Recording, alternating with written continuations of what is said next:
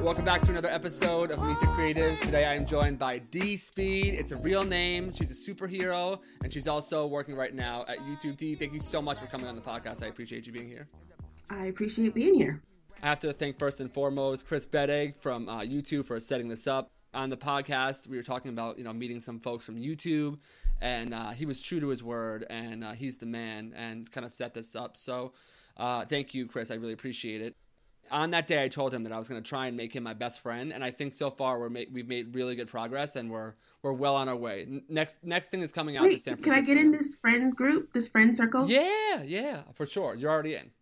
You, got, Awesome. you got the stamp of approval already from Chris, so that's good. Sweet. Thanks, Chris. I love San Francisco too, by the way. I, I talk to my wife all the time.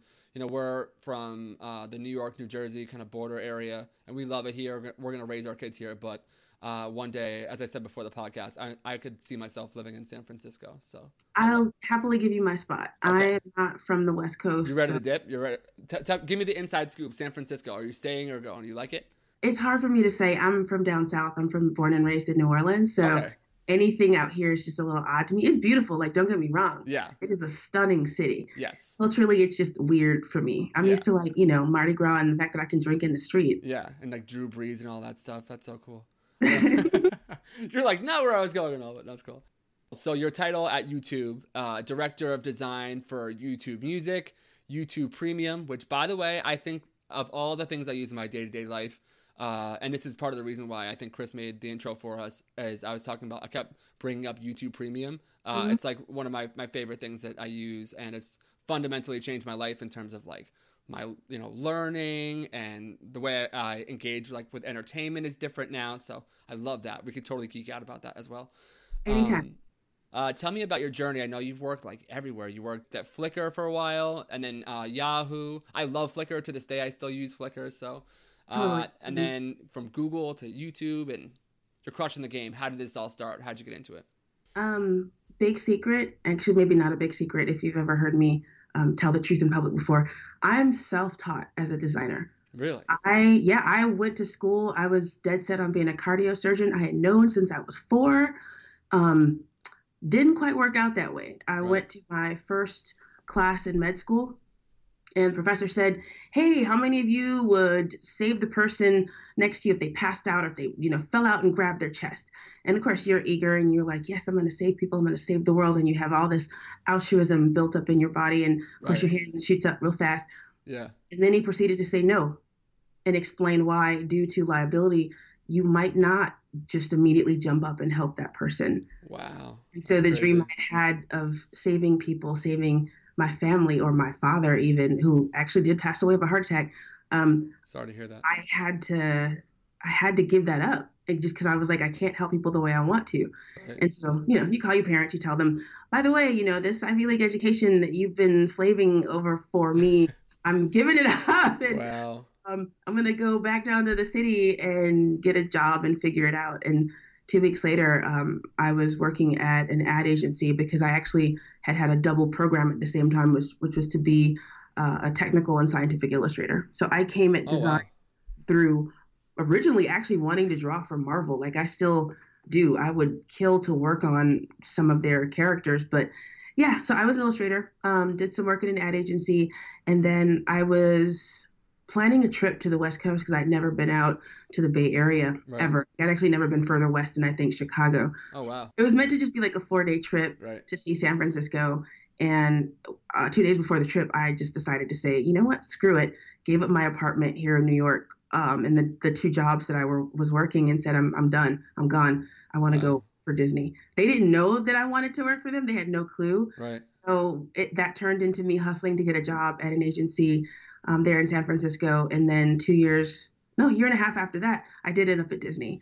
But it turns out that um, Michael Eisner found out I was far better at this internet thing than he had even supposed. And so he needed someone to work on his project called uh, Go.com, which at the time was when they were starting to buy up like ESPN, ABC, Movies.com, all that kind of stuff, Mr. Showbiz Right. and he needed um, a bunch of like people who understood the internet and information architecture to figure out how to make it all work in one. Wow.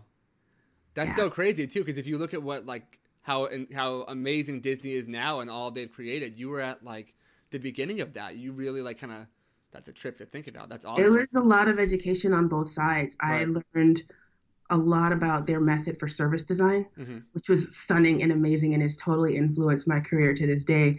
Um, just about how design details matter, quality matters. Yes. And yeah, and my first there, boss Ron worked at, at, Disney, and he was always kind of talking about that and talking about attention to detail. Like, oh, yeah. They they kind of like brainwash you in that right? way. You know what I mean? Yeah. That that d- detail is literally Disney's magic, and I will always credit them for that. They're a huge part of like my career and my childhood.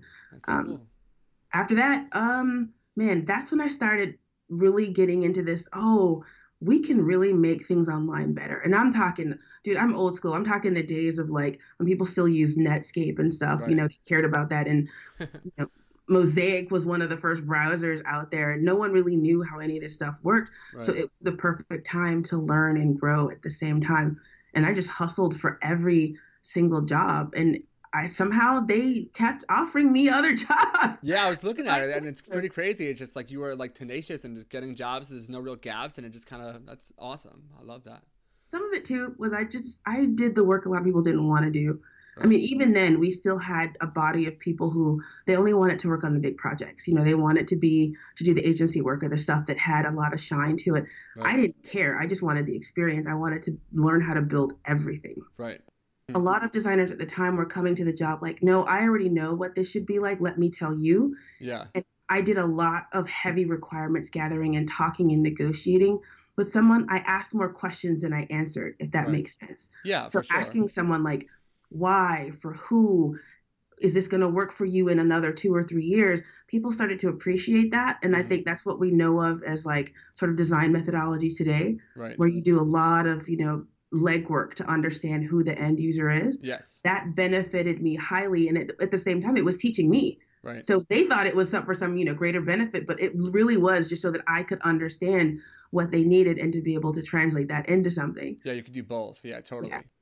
For me, it's almost being like, be more proactive than reactive. Like, you know exactly. what I mean? It's like, if I can figure out what my client's needs are, what the real needs are, that informs me as a designer. I'm able to make such a more informed decision, and it's great because they feel like they're being like you would think it might be a nuisance to them, but they feel like they're being listened to and their and their needs are being met. And that way, when I have my deliverables, we don't have to go back and forth fifteen thousand times because I'm yeah. acutely aware of what they're looking to do.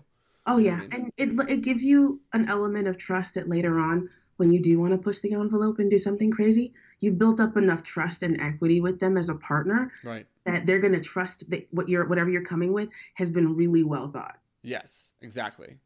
It could easily be a job you go off and do in isolation and you just design this thing and come back later and put it in front of people. Right. But you can bring them along through your process yeah. and explain it's so much easier to get your designs accepted. And then it's hard. It's not like something that we're trained to do. No one ever tells you, like in design school, explain why you did this or how you did this, the communication right. part, the soft skills that most people have to learn, sadly, on the job. Yeah.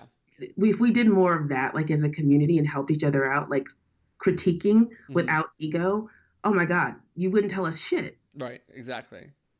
You remind me of that debate, and I don't even know if the debate is still going on or not, but like, is art design and is design art? And it's like, no, there there are two different things, and they're very different things. Right. For yeah. a reason. Yeah.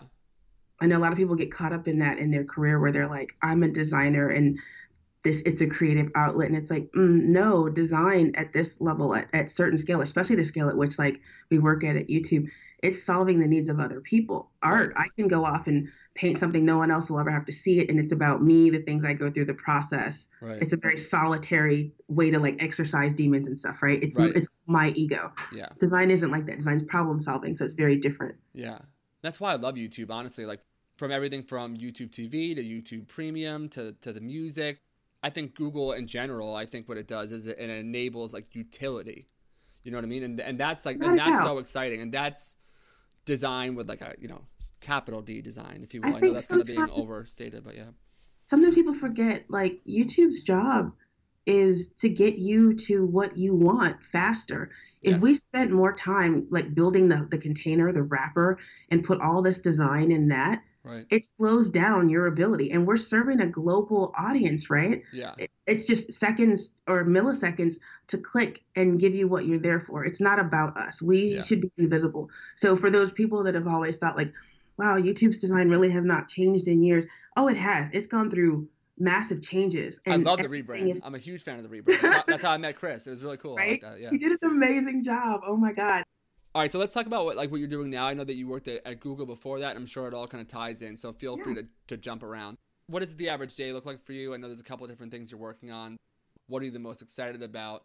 Um, and and why YouTube? Why the switch from Google to YouTube? I mean, it's Google owns YouTube, but why did you specifically go to YouTube?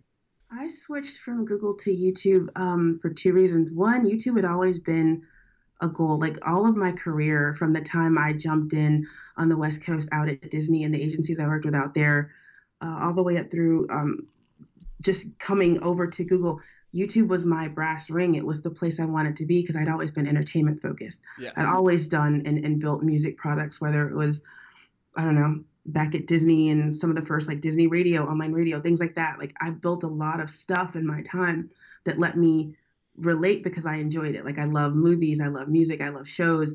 And so it was a natural affinity. Um, this other reason why I came to YouTube was I finally came across um, a VP, a product guy who trusted my vision. He understood how I worked and he always basically like let me go and build my teams and run my teams however I wanted to. Right. He just trusted. I'm, look, I'm looking for that person. I'm looking for that person who believes in me and lets me run. Well, you it. can't take mine, so good luck. it's okay. Oh, Is no. YouTube in New York too, or no? Yeah, we. That's actually why I'm here at the moment. Um, we have offices New York, San Bruno's our headquarters, and LA. And then also we have a really large, amazing team that's based out of Zurich, Switzerland. Really? Yeah, YouTube was just something I could identify with. I mean, I've spent a lot of time jumping back and forth designing like enterprise level things, um, consumer related products. But YouTube is something like, wow, I will be using this for into infinity. And, you know, unless something better should ever come along, right. good luck. Yeah, good but luck. It's, it's, just a product that I know and love. And so the opportunity to work on something I care about, much less in the music space, was a dream come true. Mm-hmm. So I it, I it happened quite easily. It was a very very easy decision to come to YouTube. That's awesome. So like a day to day, like what does that look like? What's some of the different projects you're working on recently, and then we'll go from there. Yeah, I have to divide up my day because I support uh, and run three different UX teams. I spend a lot of my time in meetings at this weird executive level. Like it's strange to think of design having an executive seat at the table, but we have to because at that point, business decisions are getting made, investments are getting made. Right. Um, so that actually does have an impact on what the user experience is.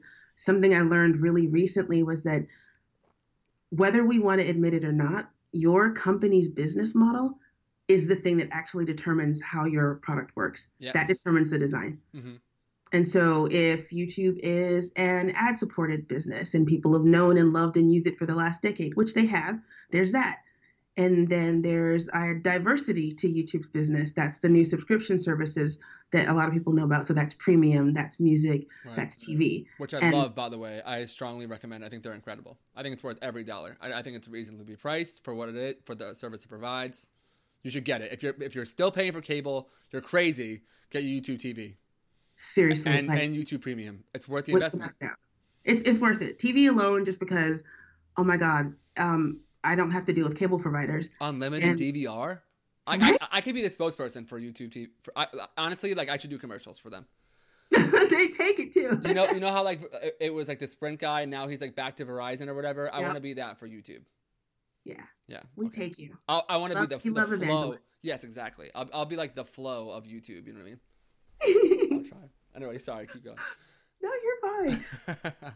I told you I was gonna be crazy. This is, this is my uh my end of the day weird vibes. It's cool though. No, this is good vibes. Yeah, I mean, and, and premium's premium's worth it. Like, if you're one of those people like I do, you use YouTube a lot. My family uses YouTube a lot. Having that premium subscription and removing the ads, like you don't even realize. It may feel like seconds, and you might be okay to skip an ad, but when those ads are gone, yes, you get to so much stuff quicker. And or you watch like an hour, like an hour long podcast, or watching like a long form thing. Like you can't watch a three hour podcast, like a Joe Rogan type podcast or whatever. You can't like watch that and then have every like however many minutes it is like with a commercial. I mean, you could, but I don't have the time of the day to wait, so I love premium for that. Time is money, you know what I'm saying? Right, and then download like, oh my god, as much as I travel, are you kidding me? Yes. The, fact that I can like download all my stuff before hopping on the plane and just be like, I'm out. Okay, good, great. I almost forgot about that. There's so much utility that you you almost like forget about because there's just so much of it, which is really kind of cool. Yeah. Uh, is that kind of like uh, I would imagine that's a lot to kind of like wrangled together though, right? Because I mean, it's all those different what does it look like on the back end for some? Like it's my first. Oh my god, you're talking about like 60 different feature teams, and we've only talked about two features. Right multiple edge teams, multiple product people that own things. Yeah, it's it's big. Yeah, it's crazy. I, I, that's one of the things I was like in in awe of when I went out to San Francisco was like the size of like just how big these places are. I don't think people understand how many people it takes to because it's so passive, right? You just pick up your phone. Oh, I got to show you. Have you seen this video? Oh my god! And you just click on the app. You don't even think about it. But behind the scenes, the fact there's like thousands of people working on it, that's just so like crazy to think about. If you take the most familiar surface in YouTube, which is like the watch page, right? Mm-hmm. That page that everybody gets to. There's the video on the upper left, and then there's like all these up next videos on the right. There are no less than probably 12 or 13 different teams that contribute to that single page. Wow, and you really? think about it. So imagine the collaboration that has to happen between the multiple design teams or even like the engineering teams that all have a stake in that page. Wow. That's crazy to think about. It's it's a hard job. I mean, you you've got to be the kind of person that's one willing to collaborate and two able to understand all of the the requirements of other people, not just your own. Right. Yeah, kind of navigating the expectations of that many people it's got to be kind of tough. I'm sure there are very strict rules about what you can and cannot talk about, but for me, just from like a you know a positive standpoint, like for me, I think that um, the algorithm and the like recommended videos uh, I know that it has fundamentally changed my life.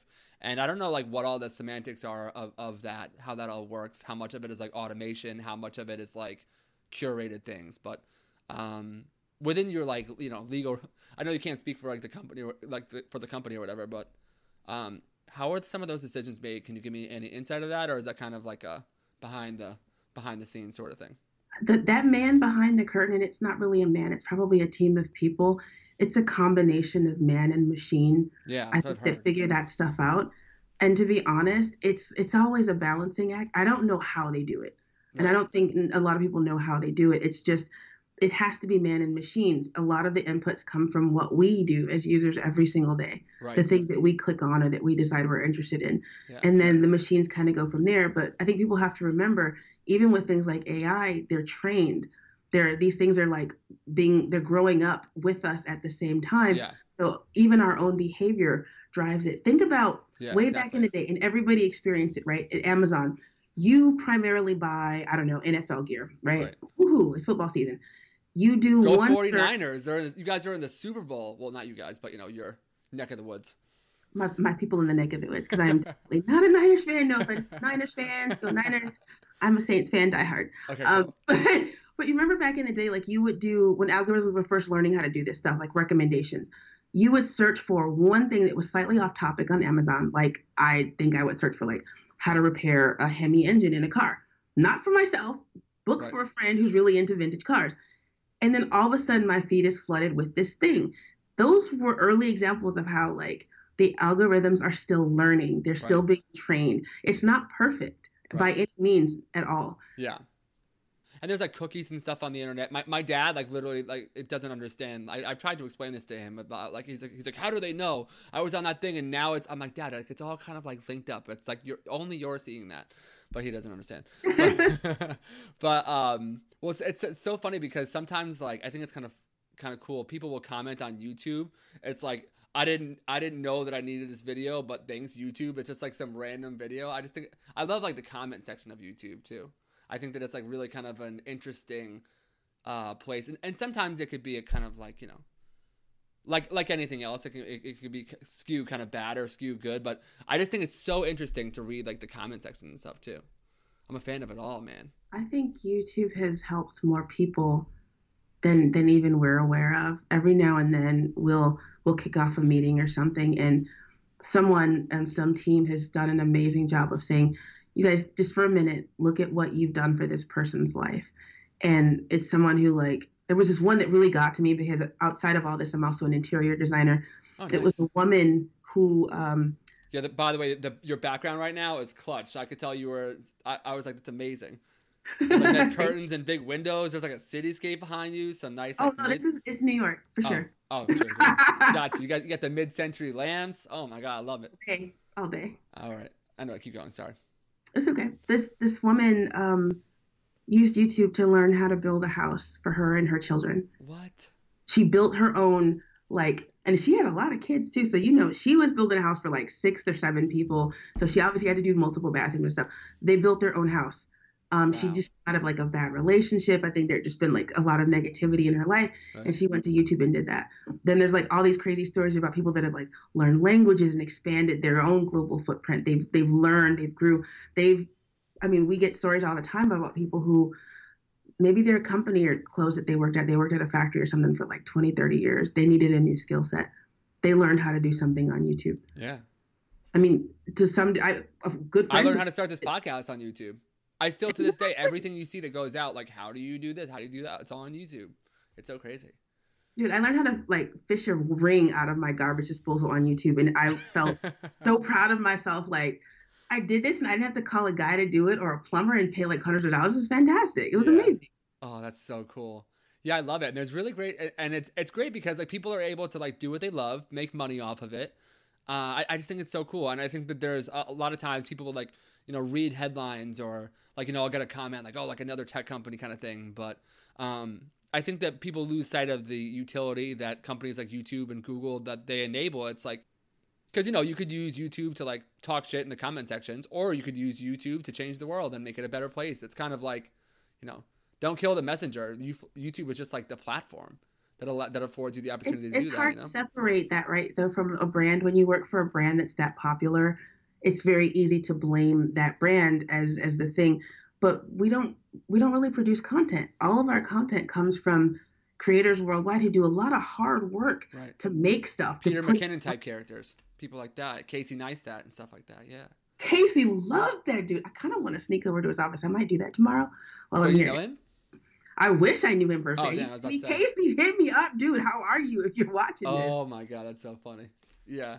He's amazing. He's one of my favorite creators. That's definitely one of my. Well, let's talk about this. I've been trying also too to make sure that I have fun with the podcast too because I've been really like hell bent on like trying to be like academic and like provide for like people and like for the culture and shit, but also to like have some fun with things. So mm-hmm. let's let's do this. What are some of your favorite YouTube channels? And then we'll and then we'll go to YouTube. No, music. I can't see that because then I'll offend somebody because I'm sure I'll leave them out. Okay. I really will. I mean, uh, right now because I'm so music focused, my favorite YouTube channels are the channels of artists. Right music artists. Yeah. No offense to like the true video content creators, but like, man, I can't live without like more recently Billie Eilish. Yes, I love my my wife and I are obsessed with her, and we were just saying about how great it is that she won. She's so talented. Oh my god, she brings that, her on like Howard Stern, was just her and like her brother, and oh, they're fantastic. Okay, Billie Eilish. Um, one of the the absolute like musical loves of my life is her. So obviously she's another Grammy winner, but right the her the artist she had posted a lot of like early versions of her music way way back to like her volume one album yeah. um, on youtube and it just it allowed me to be voracious like i love her so much yeah and she's fantastic and it's been amazing to like watch her grow up and now she's this grammy winning artist but yeah that's so amazing. crazy I remember actually reading, and I don't know if you want me to share this or not, but in your email it says that you have uh, Kanye energy and Drake emotions. Kanye attitude. Kanye attitude and Drake emotions. I love when I read that. I knew we, that we would be like best friends just from reading that one thing because I, I feel the same way. Honestly, like this podcast, so much of it came from like me raging out and listening to like Life of Pablo. Like up in the oh, morning, yeah. miss you better. Sorry, call you back, sing brother, my father. Hey. Oh, yo, that is my. it was like the rally cry for this podcast. Like, I love it so much. I'm a big Kanye fan. Drake sometimes, sometimes, but not everybody's a Drake stan. It's cool, but I mean, I I'm so into music based on my my childhood and where I grew up. My dad was a musician, like a studio musician. Wow. Um, so I like people that can talk to me through song lyrics. Yes. Win me over. I know the feeling like when you feel like you connect with the lyrics so much. Yeah. Oh yeah, yeah. So anyone that joins my team or any of my teams, I doesn't even have to be music related. You need to talk to me through song lyrics. Like complete this lyric, and if you can't, um, you might not have a job. Wow. Wait, can I try it? Can you? Can you could. All right, let's try. You ready? Let me get. Because let- you said me- you're a hip hop head, so let's see if we can get it. Okay. Engine, engine, number nine. On the New York Transit line, if my train My goes train's off the track, track. Pick it up, pick it up, pick it up. I'm a DJ. I got no. I, I got no, that's like. Okay, let's keep going. I'll, I'll do like two or three more. I'll see if I can get them. Um, let's see. I'm ready. I feel like I'm I'm competitive about this shit. Well, Ooh. my wife and I we can't play the, the flip game where you put the thing on, like when you like with your heads up, whatever it's called. We that the. Ellen game? Yeah, we can't play that. I, I get too competitive about it. Wait, how competitive do you get? I'm not, not really, but like you know, a little bit. She gets annoyed with me more. Okay, I'm trying to think about if I have another hip hop lyric that you, that I'm ready. I'm standing by. We'll do one more. Um, We'll do one more. Okay, let's see. Hold on a second. Let me let me go into my headspace. Oh, okay, because I'm in I'm I'm in New York, so here's one for you. I love all my New York hip hop. The back of the club, Mac and Hose, my crew's behind me. Mad question asking, blunt passing. Who they attracting with that name? What's your number? What's your size? Whatever. it- Wait. Ask you what your interests are. Who you be Who you with? be with? What, what numbers is that? yes. I love that. Like I, I am a real like uh New York hip hop head. Uh especially from like the era of like um like Funkmaster Flex, like like w- Funkmaster Flex. I could I used to know like I used to sit by the radio and I used to listen to like I Need a Girl Part 1, I Need a Girl Part 2. That's actually how I became a DJ cuz I would take a cassette and I would like rewind it. I would like rewind it from the top and hit play again. So You have mad superpowers yourself. Like, hold I- up, this is a design podcast, and we're talking about DJing, and you are a boss. I need to get focused though. I need to get focused. I need to get a nice job, a nice cushy job at like Google or Facebook or somewhere. I need to have kids soon. I'm having too much fun. That's the problem. You know what I'm saying? Like, but Maybe you need to merge all your interests. that's what I'm saying. That's why I'm like actually. uh, This is actually a good segue. This is. This is maybe you can kind of like psychoanalyze where I'm at, and maybe this will be valuable for other people. Because me know what you got. because I have like all these things. I recently got like super into like digital illustration. I'm realizing like I'm not the best illustrator, but if you can like if I could like work with like vectors or like work with Photoshop brushes and smooth it, like I could do some damage because I'm no longer letting like the tools limit me. I know what they do and like the shape builder, so that's interesting. So I have that thing. I have that vision of being that cool designer with beautiful color, you know, colorful Pinterest worthy work, right? That'd be sick. That's kind of like the dream, though. That's the one that's a little bit like, eh, probably not going to happen. DJing is great, but I'm not. I just do weddings and stuff, and and um, I like it, and I love music dearly, but I, I don't get excited about DJing like I do about design. And I like design, and I like tech and everything like that, but but then again, I have no business in tech. Like people would probably see, hear this podcast and they'd be like, "Oh, like okay, he wants to be some like programmer type person," and it's like, no, like not at all. But so I don't know. I have all these skills, and it's like jack of all jack of all trades, like master of none. But I have like good have interpersonal mastery skills. of pop culture, That, I'm telling you, I have that. and you're also an illustrator. Why are you not thinking about comic books. Or graphic novels? I've been starting to get into that stuff. If you look at my if you look at my Pinterest activity, which by the way, uh, not nearly enough Pinterest followers. My Pinterest is the shit. It is amazing. Hold Everybody up, should let me follow look. Can I look? Can you tell me? Because I'm always looking for people on Pinterest. Okay, follow. I just cha- I just changed my name. I have been pinning so much from people that I actually changed it from Meet the Creatives because I don't want people to get like freaked out and be like, you know, I so I just put put it to my name, Rob, because I, get- I I worry about that sometimes on Pinterest. It's like you know, Rob Johnson saved seventy three of your pins. Like nobody wants to see that. What? what is a good healthy amount of like followers or even like monthly viewers to have on Pinterest? I don't know. I love Pinterest. I'm though. wondering how I'm performing. I, God. I think I but oh that's okay, so that's a thing too. So I have that part of it too. I like I love like curating things. Mhm. I think actually like a, a kind of a dream job for me and people at YouTube Music and you're kind of the per- person to talk to. I again, man and machine. I want to be like the man who like makes the playlists in coordination with the machines because when I DJ, I actually use the automation to like to make better connections and things that I wouldn't think about. But it's my initial picks that kind of get that rolling. So Two people that is I that love. a job? Is yeah, that a job that that is that do? is a job. And two people that I I love to the ends of the universe and back are on that team. You actually um might know them. So like Imagine Doug this is it right here. Imagine my whole career starts right in this moment. No, I'm just kidding. It could. I mean, you never know. our head of programming, Doug Ford, is like a musical genius. Yeah. Um, I, I I love and respect everything that he's ever done because he's been in the industry a long time. Um, Yeah. He came over from Spotify, and also a lot of people know the name Tuma Basa. Mhm. is a great friend, and Tuma was the guy that did Rap Caviar at Spotify. Yes. But like you said, the platform is like the technical um, delivery mechanism. So it doesn't matter what company you're at, the playlist has to be looked at in terms of how it performs. right. Is it so good that we keep songs on there, we take th- songs off? Where do we find out like how the performance is doing? That's man and machine. pretty cool. It's man's gut, right? Like man starts and says, "I think this would make for a great playlist." yeah. Over I, yeah, I trust my it has to intuition for that up. kind of stuff. Yeah. Yeah. Yeah, but you I mean like if people are coming to you naturally like cultivating and asking things. you for things, yeah, and or I'm they're they're depending on you for your your curation skills. Yeah. That is a talent because not everybody can do that. Yeah. But I just don't know how it becomes like a a job. Because sometimes, like honestly, and I think what's kind of fun about this podcast is I don't even know if these jobs like exist because people don't really know. Yeah. You know what I'm saying? Believe it or not, there are UX content strategists.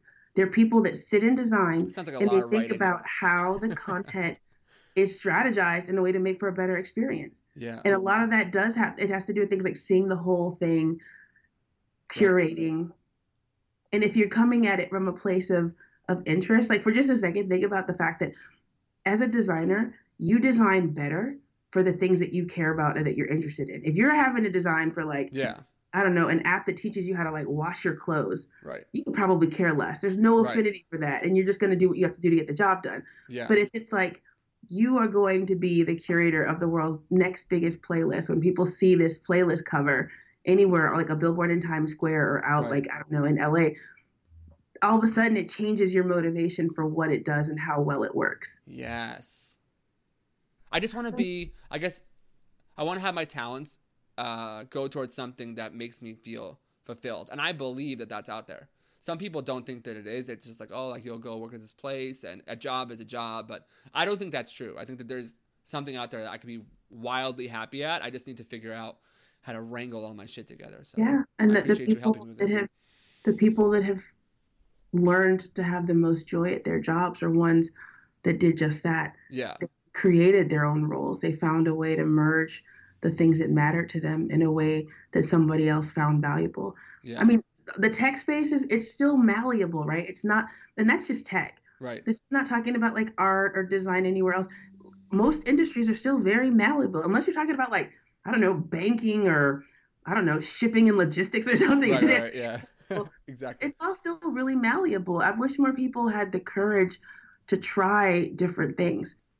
it's weird to be in a position where you don't you don't know you don't yeah i, I don't feel like i've like uh landed yet if that makes any sense I think your position's a good one to be in. I mean, I've been frustrated with the, this this industry, like this the sort of tech design industry for a long time because we've started getting very homogenous and, and repetitive in Yeah. the type of people we hire, the skills we're looking for.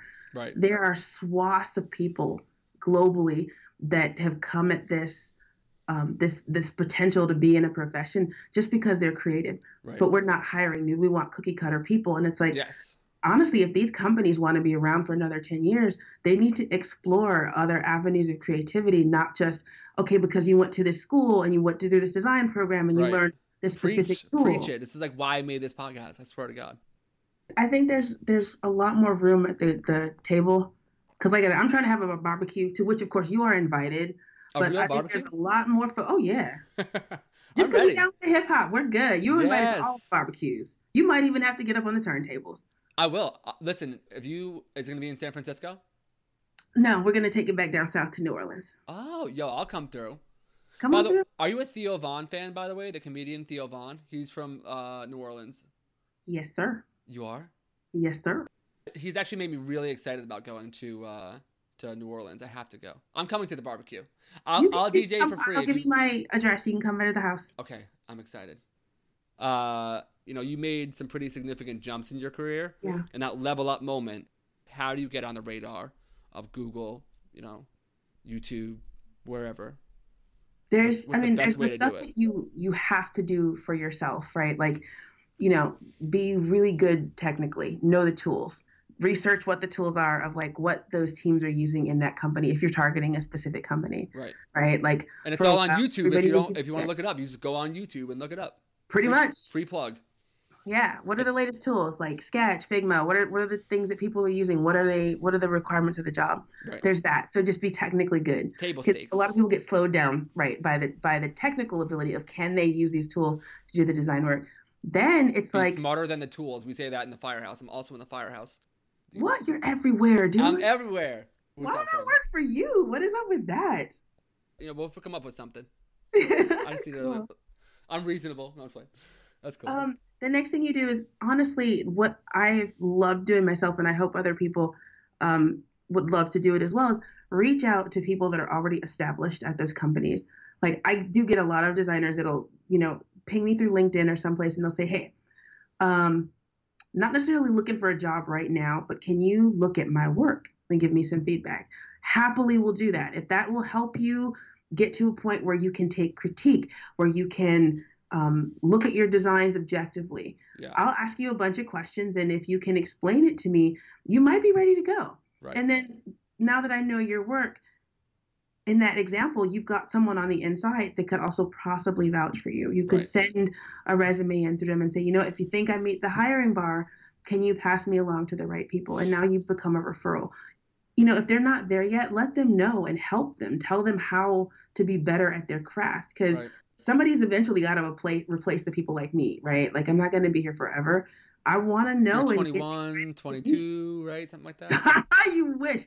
I'm 40. I, I, was, I was going to say like 23 was, was my guess, but it's okay. Oh, you're so sweet. I think it would be so cool. You know, but, uh, sorry, I know I'm ADD all over the place, but when I was a little kid, I actually came to it in a weird way. Like I said, with the, with the cassettes, and then my parents bought me turntables. It would be the coolest thing ever if I ended up like doing that. You actually have really have my gears going on this. I think I need to do do what I'm good at. Just do what I'm comfortable. I just need to find out what the fuck it's called and get my resume together and apply for it. Yeah. The kid with the podcast about getting the job who's too afraid to get the job. It's just like poetry, man. It's fucking crazy. You know what I mean? Because everyone's scared. Everyone's really scared. Yeah, but you Failure. never know who's listening. There might be somebody out there right now who's like, yeah, I wish I could find somebody that like had DJ skills because they know how to control the crowd. Right, right, right. Like, I might be the DJ at the Roc Nation brunch. You know what I'm saying? I'll be out there. Last night couldn't even get an answer. Dun, dun, dun, hey, and I'll play like. I mean, if you can make B like you know, shake hers, I think you won. Yeah. Well, you know what's cool is I actually interviewed uh, Dunny West, who works on uh, Diddy's team. He's on like there for Ciroc and for everything and all the different stuff. I think now he does it consulting wise, but he's. I was like, what's the like? What's the what's the thing? It's like the name of the game is your ability to to treat people at that level to be able to treat them like you would treat your friends with like unconditional love and normalcy and just know that no matter what happens that like you'll be able to handle yourself and you'll be able to be yourself and like the second that they can sniff out that you're not being yourself you're out you're done and they don't know and people won't want to work with you he's like being yourself is the biggest fucking unlock. So yeah, it's that has saved me in this very job. Is just being able to just be me, especially around artists. Like like I said, I meet artists all the time that I have an amazing amount of respect for or uh, like absolutely love. I mean, I'm talking like hip hop greats. Like yeah. A couple weeks ago, I was in Atlanta at an event we hosted. It was called the Leaders and Legends Ball, and there were two people that I was there to see. One was St. John because I'm absolutely obsessed yes. with him. He's amazing. The right. other one was Erick Sermon, who was, you know, one half of EPMD yeah. from back in the day. And it's like, hey, Erick Sermon. And I saw Just him and I music. Lost. That's my favorite right. sample. My I favorite lost sample. my shit and like started to cry. And he was like, yo, are you okay? And I'm like, of everybody in this room, and we're talking about everybody from like T.I., Jermaine Dupri, you know, everybody that you could think of who's Right. in hip hop in Atlanta, huge names. Right. He's the only man in that room who I know every lyric he's ever written by heart. Wow. Everything he's ever spit, I have. I Wait, what's the name of that throwback that he used to do that was like the big radio hit? There was that one that just like music. Oh yeah, the Marvin Gaye remix. That was so hot. I love that one. And then there's that other one. Hold on, I'm pulling it up right now. Erick Sermon. I used to always DJ this song. Oh, un poquito. Uh, with Red, with Redman. oh God, yeah. Whatever she said that I'm that and this here. Oh, I love that shit. There's a couple good songs on here. I need to get more into Erick Sermon. I've been meaning to do that, and now that you're such a fan, I mean, he's amazing. At React was it the one he did with Redman? yeah, He's got a bunch of them. Yeah, yeah, yeah. That was actually one of the first vinyls I ever had. My parents bought me uh, like turntables, and there was a spot and you used to go buy the single. And React, I think, was like the third record I ever had. I'm showing how young I am here, though. But No, it's, it's cool, but I'm just saying, like, it's back to your point though. Like, we're gonna chop this all up. Don't worry. I- I'm gonna no, it's cool. nice and concise. You have to be human when you meet these folks. Like, you, if you fan out and it's just a moment where you're like, oh my God, can I take a selfie with you for the gram? Right. There's there's nothing, there's no connection there. But to tell someone like, or to ask a question like, you know, why did you write this particular lyric like yeah, this? yeah, yeah. what does it mean for somebody like Erick Sermon to remix Marvin Gaye? Like he's Marvin Gaye should be untouchable. music. Like, you know, with Michael Jackson and the Beatles, there's just some people that you don't touch. Right. But he did, and he destroyed it. And it was the best. It was amazing. Yeah, for sure. Right? I get that- so mad when when like these so like club heads put like Marvin Gaye. Like you'll be on like a cruise ship and they'll be like sampling Marvin Gaye over some like terrible techno beat. Like that's an atrocity. But what he did was like took it and made it better. Same It thing. was true to form. You know what's another great sample that I love from like that era is uh is Takeover with Jay Z. When he did Oh. that, go nowhere and we're taking over. Because I love the Doors, and I love the way Oh. it was a ruthless track. Damn, they destroyed Nas's career. No disrespect to Nas, uh, but real talk though, I think that No, that's like talk, that's real the best talk. diss track of all time, probably. I mean, y- y- that literally like knocked him off. Like it was so crazy. Anyway, I think what I need to do, in closing, I think what I need to do is that I need to just get close to the sun for a while, just like get around people and allow these kind of nuanced conversations like I'm having tonight with you, which has been amazing, by the way. Thank you. But we got to do this again, even if it's we're gonna be best friends. I keep saying Always. that. I made and I, I just met uh, Sean Lyons from RGA today. I, I've been making uh, friends in big and high places. It's, it's exciting, but it's so funny. Like I don't even care about that. People are like, "Are you nervous talking to them?" It's like, no, they're normal. just people, just people. people. And I think that's what I'm really trying to get across in this podcast this year is that you're just a person. Yeah. We're both just two people. Yep. And the only difference is it's like more time compounding on the clock. Like that's it. It's like every day counts. Whether or not you decide to wake up and like watch Netflix and binge and do that all day and that's the path you choose, or you watch a YouTube video and you learn something. Just because you stay up to like 3 a.m. like once or twice a week doesn't mean that that's not like hustle. Like hustle is like the compounding of like every day, day in and day out, like you're auditing what you're doing and you're taking stock and taking inventory of your life and you're working towards a goal or at least like in a certain direction. And I feel like too many kids are like, well, like I tried really hard for like two weeks and it didn't work out, so fuck that shit. Like it's just like there's a reason pressure and time, pressure and time. Definition. Yeah. This podcast sucked for so long. Yeah. Did you have that? Honestly, more people need to be like committed to their dreams, not their comfort zones. People think that I'm like I'm crazy when I talk about my dreams. Like when I go to the firehouse and I talk about my dreams, they're ju- they're just like they're like this is like self-serving. I'm like, "No, like if this works out, this is going to be a dream come true." But Like, it's look not at all the stuff you're absorbing through this whole process. Yeah. Like you, you're you're giving in the same way that you're getting. It's amazing. I made my never know who may come back master's from program, you know what I'm saying? It's, I I like I got my master's degree from the school of Meet the Creatives. You know, I did it. Hip hop will tell you. Some people got their master's degree from the School of Life and the School of Hard Knocks. Exactly. Exactly. I definitely got the hard knocks part too recently. That's that's something new that I've added to it. Over the last couple of years, I've I've gotten a little bit of you know a little bit of trauma in my life. You know, I'm starting to feel like a real adult these days. It's good. So Oh, adulting is hard. adulting sucks. I know. And they never warn you that it's coming. I mean, you kind of know it's coming, but Yeah. I think the first time you like have to get a credit card and move back into your parents, and then it, just kind of starts from there and just progressively gets worse until you eventually get tired of it and get your shit together. That's been my experience. Sorry, I'm like so oversharing today. no, it's. I'm sitting here like It's a vibe. It's it's, it's absolute truth. Yes, we became best friends. I, I could I say something and without hurting anyone's feelings? I think that I like you like like a smidge more than Chris. Like I like I like Chris 100. percent I like you 101. percent Oh, Chris has better tattoos though. I'm I'm getting He's there. got tattoos. I gotta see him now. See it. This is why I need to come and hang out with you guys. Next time you're Yeah. both in New York, we should all get. Uh, does that happen? Do you guys fly back and forth a lot? Do you Oh, fly and- past each other in planes? No, I mean we sometimes we actually get to sit in hot tubs on rooftop pools in Switzerland and hang out together and talk Damn. about his Rolexes and I get to like perv on his tattoos because he's just so dope. That's so crazy. I need to get that that the YouTube bag. I need to get the the Google. I think it's time. I think I think I've talked to enough people.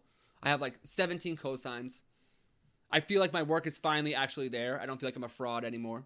We'll. I think you need to get that bag, babe. Get that bag. Secure the bag. You know what I'm saying? We imagine how happy my mom would be like if I got like if I was like well paid and she could tell her friends at work that I worked at YouTube and I had a baby and that baby was cute and I got nice photography skills so I could do it. It's- it's what else good. do you need? What else would she need at that point? She'd be like, you know what? Let me tell you about my son. That's probably when I drop it on her. Then move into the Bay Area for a couple years just to go lead things or something. I don't know. Unless you want to commute, like you know, up to the city A couple thousand. here in. New York. Yeah, yeah, yeah. I, I like the city. I, I I tell you though, like being at home is nice, but I think that I, it'd be good. What's like the YouTube New York office is like? Do you like them? Are they cool? It's the best office. Yeah. Out of I mean, all the, out of the- that's all the Google, office where, I've like, been to Google Creative Lab and stuff, but It's amazing. We're in Chelsea Market, right, as a location, which is already fire. number one tacos right downstairs. All day, all day. Give me them chicken street tacos and throw in some extra guacamole, please. Yes. You got to get like seven of those when you go there. They're the best. I'm going later tonight. Don't play. when pe- when people before when people close. come to uh come to New York, that's actually one of the places I take them to because it, cause it's nice because it's like you're giving them like not an authentic New York experience, but it's it's like you know like my relatives come. We start. It's dense though, right? And it gives you a lot of variety in a really tight space. This is the Well, trip. I go from the Penn. Station and I go down by like the VaynerMedia like 10 Hudson Yards area, and I walk from there on the High Line. You walk all the way down, Yep. and then you go to um you get the tacos. Yep. And then the park is nice too. You ever go to the park? That bar there that's like kind of tucked underneath the High Line? It's really cozy. Oh, it's so cozy. It's like ridiculous. It's kind of got this like Mad Men type vibe to it. Yeah. Yeah, so that's cool. All right, well, we're going to Skype like all the time from now on. Next time, Dude, Just ASAP. seriously, ping me. Like we are gonna talk. This has been the best episode ever, I think. I say that all the time, but I really, it- I think it just gets better and better because I get more and more real. So, the, uh, you know what I'm saying? So, if I could redo some of the conversations I did before where I was trying to be all like poignant and measured, I think I'd have, but Just I be know. you. Be you. That's what everybody wants. Yes, I know. It's been a crazy. It's been it's been weird a couple months because I'm like learning and growing and moving and just too much. I'm too much like uh in transit. You know what I'm saying? I I don't like that. After I, I like like not stability. I don't want to be bored, but I want to be like you know know where I'm going. And it's cool to not know that. I feel like when I have a ba- when I have a kid, I feel like I'm gonna be so angry at myself for this time for not capitalizing on it more. I think about that all No, the time. you're you're actually gonna be appreciative of it because when the same thing happens to your kid when they're older, you can empathize. Yes. It's a pretty awesome experience to be like at my age and like you know, have some options. I think it's Right. good, but it's just scary because it just feels like, you know, you wake up and you're like, what am I doing? I don't know. Do you feel that way sometimes? Even when you like secure and lock it down? Even Every day, I still don't know what I'm doing. I mean, I'm a mom. I don't I don't know what I'm doing, and I am just trying to like like everybody. I think it, it takes I think having a kid to even appreciate your own parents. Like I cried for days, and all that would come out of my mouth to my mother was "Thank you, thank you Yeah. for having me. Everyone Thank keeps telling me that's gonna happen. I'm life. so excited for that. Thank you for all the shit that you suffered on my behalf." Oh, wow, Like, that's amazing. crazy. That almost That's, makes she's my she's my queen. She's my queen for that That's reason. crazy. Did it feel like you were kind of like tripping a little bit? Like you had like an endorphin rush? Like, what does that feel like? Because people was- say that when you have kids, it's like there's this weird like fog. I mean, I don't know about you. It was it's different for me for sure being the female that had to go through like 10 months or whatever the the long time frame is and when you're actually your body's changing on you, you you're out of control. You have no control over what your body's doing and then you meet this person that's going to be dependent on you for who knows how long and they're beautiful and they're I amazing look like you a and little bit shit. fragile, right? Damn. And it's just like, oh shit, I made that. So like Wow. when people would used to say like, what was your most creative thing back in the day, in the early design days, I'd put up like some cool, hey, look, here's a snapshot of like all my photography that Apple licensed from me for the series of iPhones and all their hardware, blah blah blah. And then now that picture of the coolest thing I ever did is my kid. Right. That's cool. Yeah, sometimes I feel selfish. Sometimes I'm a little, I'm a little bit jealous of my friends actually who have kids because I feel like they have like purpose and direction, and I sometimes don't have that. But I think when when my kid is born and I'm kind of this mellowed out, cultured, thirty year old with a good job and like, I'll be glad that I took that extra time. It's just right now it feels wrong. You know what I mean? But then all my friends are like that, don't have that's kids. natural because at, at some point you're going to want to instill in your kid the ability to to say it's okay to chase your dreams and it's okay to not have it figured out. And like I said, you have empathy now for what that's like. I would if I was going to a job every single day and I hated it and I was Right. doing it just to make money. Trust me that my kid would see that in my face every day when I got home. But Yeah. what my kid sees is sure it took me a lot longer than most people to figure it out and end up where I wanted, but I come home happy. Right. Very different life for him. Yeah, that's what I'm saying. I don't like right now. I'm still a little bit like still a little bit angry. I still like don't have full control of my emotions sometimes. I still like I'm growing up. I feel myself becoming a man, but I don't feel like I'm there yet. And I feel like it'll be such a better life for my kid that I could provide if if I have my shit together. You are my new therapist, by the way. I'm just gonna pay you. anytime any anytime and and please remember again the biggest part of our session will always start with you don't have to believe shit i say Right. it's got to feel right for you Exactly. I love it. Well, thank you so much for doing this. Uh, we're, you're gonna come on the podcast 19 more times. We might even start a show together. Who the fuck knows? anytime anytime uh, D Speed. Still can't believe that's your real name, uh, but it is. So, uh, where can people find you online? sadly the only place you can find me online is instagram just literally search D Speed. i'm the first one that'll come up in the list Did you get tired of dealing with your family's crap on Facebook? What happened? How, how where, where did Facebook go wrong? oh facebook was just disappointing to me because it wasn't it, it wasn't what it was sold to me as like i was gonna find all these new people what i found were old stalkerish boyfriends from high school that found out that you know i left Yeah. new york or Oh my god, that's amazing. So, all right, that's it. We're best friends now. This happened. Right. i want to talk to you again soon Yes. Me life Okay, you're gonna, and you're gonna help me get my shit together, and I'm gonna go get the YouTube bag. hell yeah Okay. You think I can do it? music and let me know what you think Do you think I can do it? i think you could Okay. All right, I'll make sure I send it off. This has been a pleasure. Thank you so much. bye rob All right, bye.